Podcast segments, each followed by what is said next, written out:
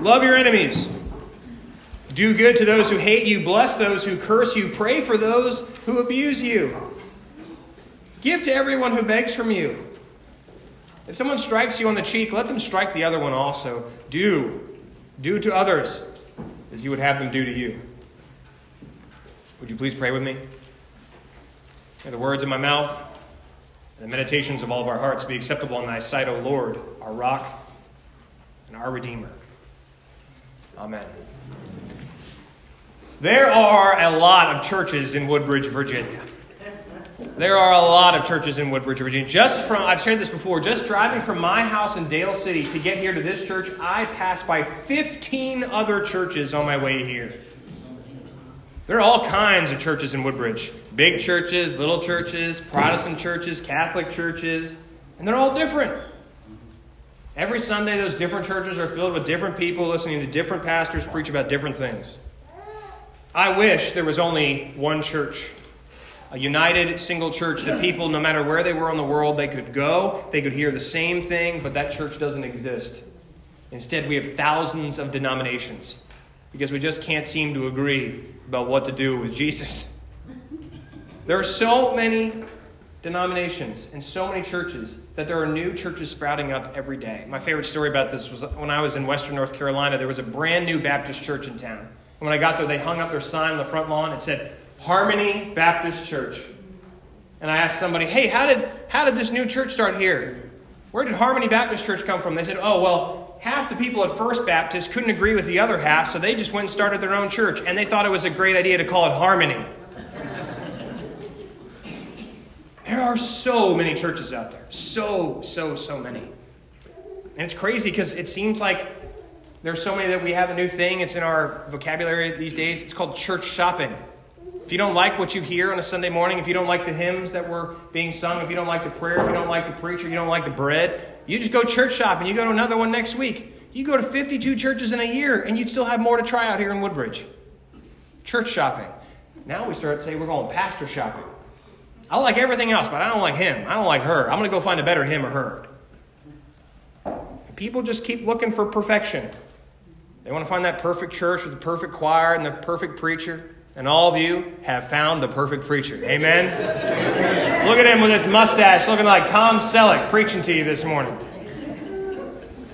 You know, there is no one real thing that unites all the churches. I mean, maybe Jesus does, hopefully. But here in Woodbridge, there's something I have discovered that actually unites a whole lot of churches. And it's called harvest parties. Have you all seen these signs on church marquees or seen flyers that go, come to our harvest party? Maybe your neighbors invited you to their church harvest party. I haven't been able to go anywhere in a month without being bombarded by these big, bold letters. Come to the church's harvest party. And I have no idea what harvest parties have to do with God or with Jesus. My suspicion is that churches want to be able to have Halloween parties and not call them Halloween parties. They want all the things about Halloween. They just don't like the idea of calling it Halloween. Maybe they don't like the idea of kids in costumes or giving out free candy. And they think, oh, if we put the word harvest on it, it will sound a little more, nice. A little more appealing. But this is crazy. Because Halloween is a Christian holiday. And harvest parties are pagan holidays. Halloween is a Christian holiday. Halloween, All Hallows Eve. It's a liturgical service in the midst of the Christian year. All Hallows Eve, that's just an older English way of saying All Saints Eve. It's Halloween. It's the night before All Saints. For us and some other places, they worshiped All Saints on Friday, the day after Halloween, but for us, we waited till Sunday. It's a day for us to remember the dead, which is why it has so much association with Halloween. It's about people who are no longer with us. It's about the saints who have died. But for some reason, we're afraid of Halloween. When Christians get rid of costumes or candy, if we try to move it or tame it or water it down, it just reinforces our greatest fear that we try to avoid at all costs, the inevitability of death. We don't want to think about dying. We want to avoid it at all costs. That's why every commercial we watch on television tells us, if you take this pill, you'll look younger. If you get on this diet, you'll look younger. When we all forget that no one makes it through this life alive. Halloween, All Saints, They are prime opportunities for us to dance with death. Not in a way that glorifies the darkness that frightens us, but to shout with this resounding voice that death ain't gonna win. And we're Christians. We're the ones who get to laugh at death's power in this world. Not because it doesn't sing, but because as the baptized, we've already died with Christ, that we could rise with Christ. Halloween, then, is one of the most Christian days of the year, because our God is in the business of raising the dead. That's what God does. It's radical. It's crazy. God saves sinners. And All Saints, we witness to the ways in which God has saved sinners before us and made them into saints. We read their names. We shout them out. We have time of silence. We light candles. We do this because in ways both big and small, all the names we shared, they have joined in the unending chorus of laughter in the face of death's dark rays. What we did already, what we're doing right now, is one of the most radical things we do every year as a group of people. The only thing that makes it more radical are the words of Jesus that Bob read for us. Friends, blessed are you if you're poor, because the kingdom of God is yours. Blessed are you if your tummy's rumbling because you're hungry, because you're going to be filled. Blessed are you if you've got tears on your cheeks, because you're going to laugh. Blessed are you when people hate you, when people exclude you, when people revile you, when people make fun of you because of me. You get to rejoice. You get to leap for joy, because your reward is great in heaven. This is crazy stuff from Luke. It's an announcement about the power of God's grace. It has all these blessings. If your life feels terrible, God's going to turn it around. If you're poor, you're going to be made rich. If you're hungry, you're going to be made fat. If you're short, you're going to be made tall. All that stuff. But for as much as it presents us with this beautiful vision, Jesus ain't done. He says, hey, woe to you if you are rich, because you've already received your consolation. Woe to you if your belly is full, because you're going to be hungry. Be careful if you're laughing now, because you're going to cry. Woe to you if people speak well of you, because that's what the ancestors did to the false prophets. The poor, the hungry, their fortunes are going to be reversed. And that sounds like good news. But for those of us who are sitting well and happy with our bank accounts, if we had a nice full breakfast this morning, it doesn't sound so good. The rich, the well-off, the powerful, their fortunes are going to be turned upside down as well. This is Jesus at Jesus' best. He overturns all of the previous expectations about the way the world works. He says the poor are going to be rich, the rich are going to be poor. The outcasts are going to be brought in, and the powerful are going to be thrown out. We might struggle with these words, or maybe we think they're unfair, but God isn't fair. If God were fair, none of us would be good enough. God is unfair. God is in the business of righting wrongs and wronging rights. God saves sinners. God raises the dead.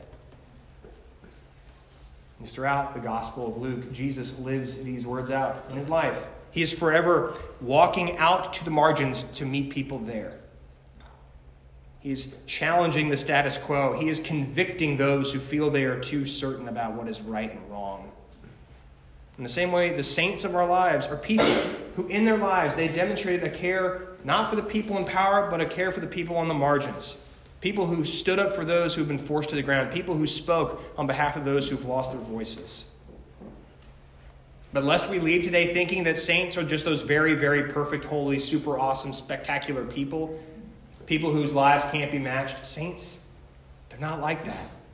Saints are just like us. Again and again in Paul's letters, he addresses the recipients as saints who were in Christ Jesus. For Paul, being a Christian and being a saint was the exact same thing. For Paul, the assumption was that if you were a Christian, you knew that you were ready to die for your faith. We were singing Faith of Our Fathers, and we changed it to Faith of Our Martyrs. The earliest saints, the first few centuries of the church, they were all martyrs. People killed because of what they believed. And then we come to something else that we ignore or we forget about. Christianity is not about being nice to people. Jesus wasn't killed for telling people to just love each other. The early Christians weren't martyred for suggesting, can't we all just get along? They were killed for being radical. They were killed because they said, the first are going to be last, and the last are going to be first. They were killed for saying the poor are going to be rich and the rich are going to be poor. They were killed because they believed in worshiping God instead of Caesar, instead of the king, instead of the president. And that's not even getting into the last part of what he said. Love your enemies. Do good to those who hate you. Bless those who curse you. Pray for those who abuse you. Anyone hits you on the cheek, give them the other one too. If anyone takes your coat off, offer them your shirt underneath. Give to everyone who begs from you. And if anyone takes away your goods, don't ask for them again. And that kind of stuff comes into direct conflict with the powers and the principalities in this world. Because if you say, hey, you think you're powerful, but you're not really in control, you're not really in charge, that's the beginning of taking up your own cross to go up to Golgotha. Because whether it's Rome or America or our bosses or our spouses or whoever, we are forever being told who we are. We define ourselves by the definitions given to us by other people. And more often than not, we do that by people with power, the people we respect. We think we are who they tell us we are. When we look in the mirrors, we don't see what we really see. We see what we've been told to see. For Christians, that's crazy. Because the only person who can tell us who we are is God. That's it. And if you believe that, then it drives the powers and the principalities crazy. Because as those who follow Jesus, we refuse to be defined by other people. We are more than the people we vote for, or the bumper sticker we have in our car. We are more than the team we cheer for. We are more than an embarrassing story that has followed us for decades. We are none of those things. We are who we are because of God, and that's it. Being a saint, then, is really nothing more than confessing that we have been saved by the one who makes an extraordinary community that refuses to let other people tell us who we are. You know, all saints. It is a time set apart for us to celebrate the lives and the deaths of those who were here before us. It's not an accident that the text that was read has to do with death. Living according to this kind of proclamation is a radical thing, and it is a total thing. It's not a few saints' day. It's all saints' day. It's the church's proclamation that we don't even know the names of all the saints who have come before, who have died to help make possible what we are doing this morning.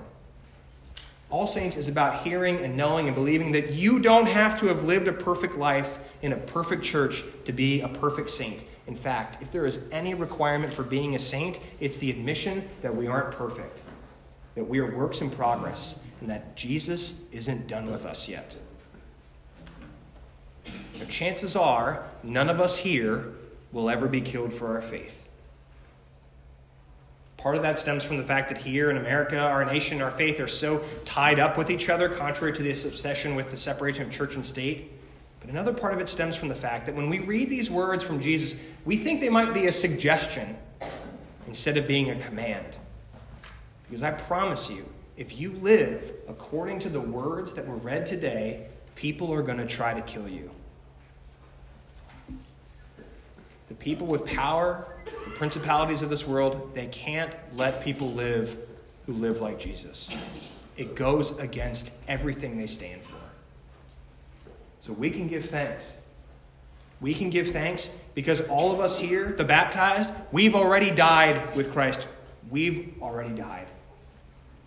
Part of baptism is being brought in the waters to the heart of the crucifix so that we can come out on the other side in the empty tomb with Jesus. You know, and around us right now, the culture is already turning to the next thing. We're already starting to think about Thanksgiving. We're starting to think about Christmas, friends. There are neighbors in my neighborhood who already have their Christmas lights up. And we're already thinking about the commodified version. We've got to get all the food for Thanksgiving. We've got to get all the presents for Christmas. And today we are reminded that for those of us who are looking for happiness in a bigger house or a larger paycheck or a better spouse, we ain't going to find it. Those things are hollow. They will not make us happy. There will always be a bigger house. There will always be a more lucrative job. There's always another person on the other side of the hill. All saints, today that we cannot ignore the great cloud of witnesses who have come before us and they've pointed out a different way, a better way, the way, a way we call Jesus. We know not what tomorrow will bring, but we do know that God in Christ is in the business of making all things new. God is in the business of saving sinners, raising the dead. Only God can tell us who we are. We're saints. So I offer this to you in the name of the Father, the Son, and the Holy Spirit, one God now and forever. Amen.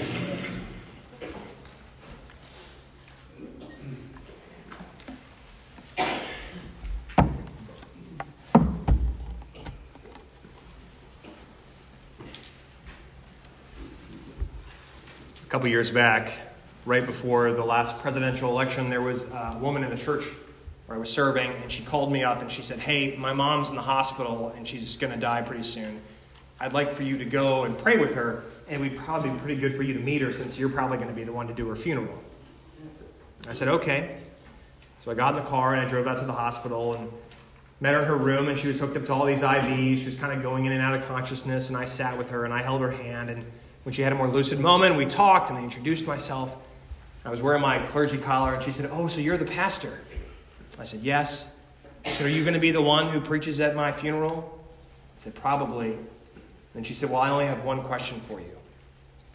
Are you registered to vote?"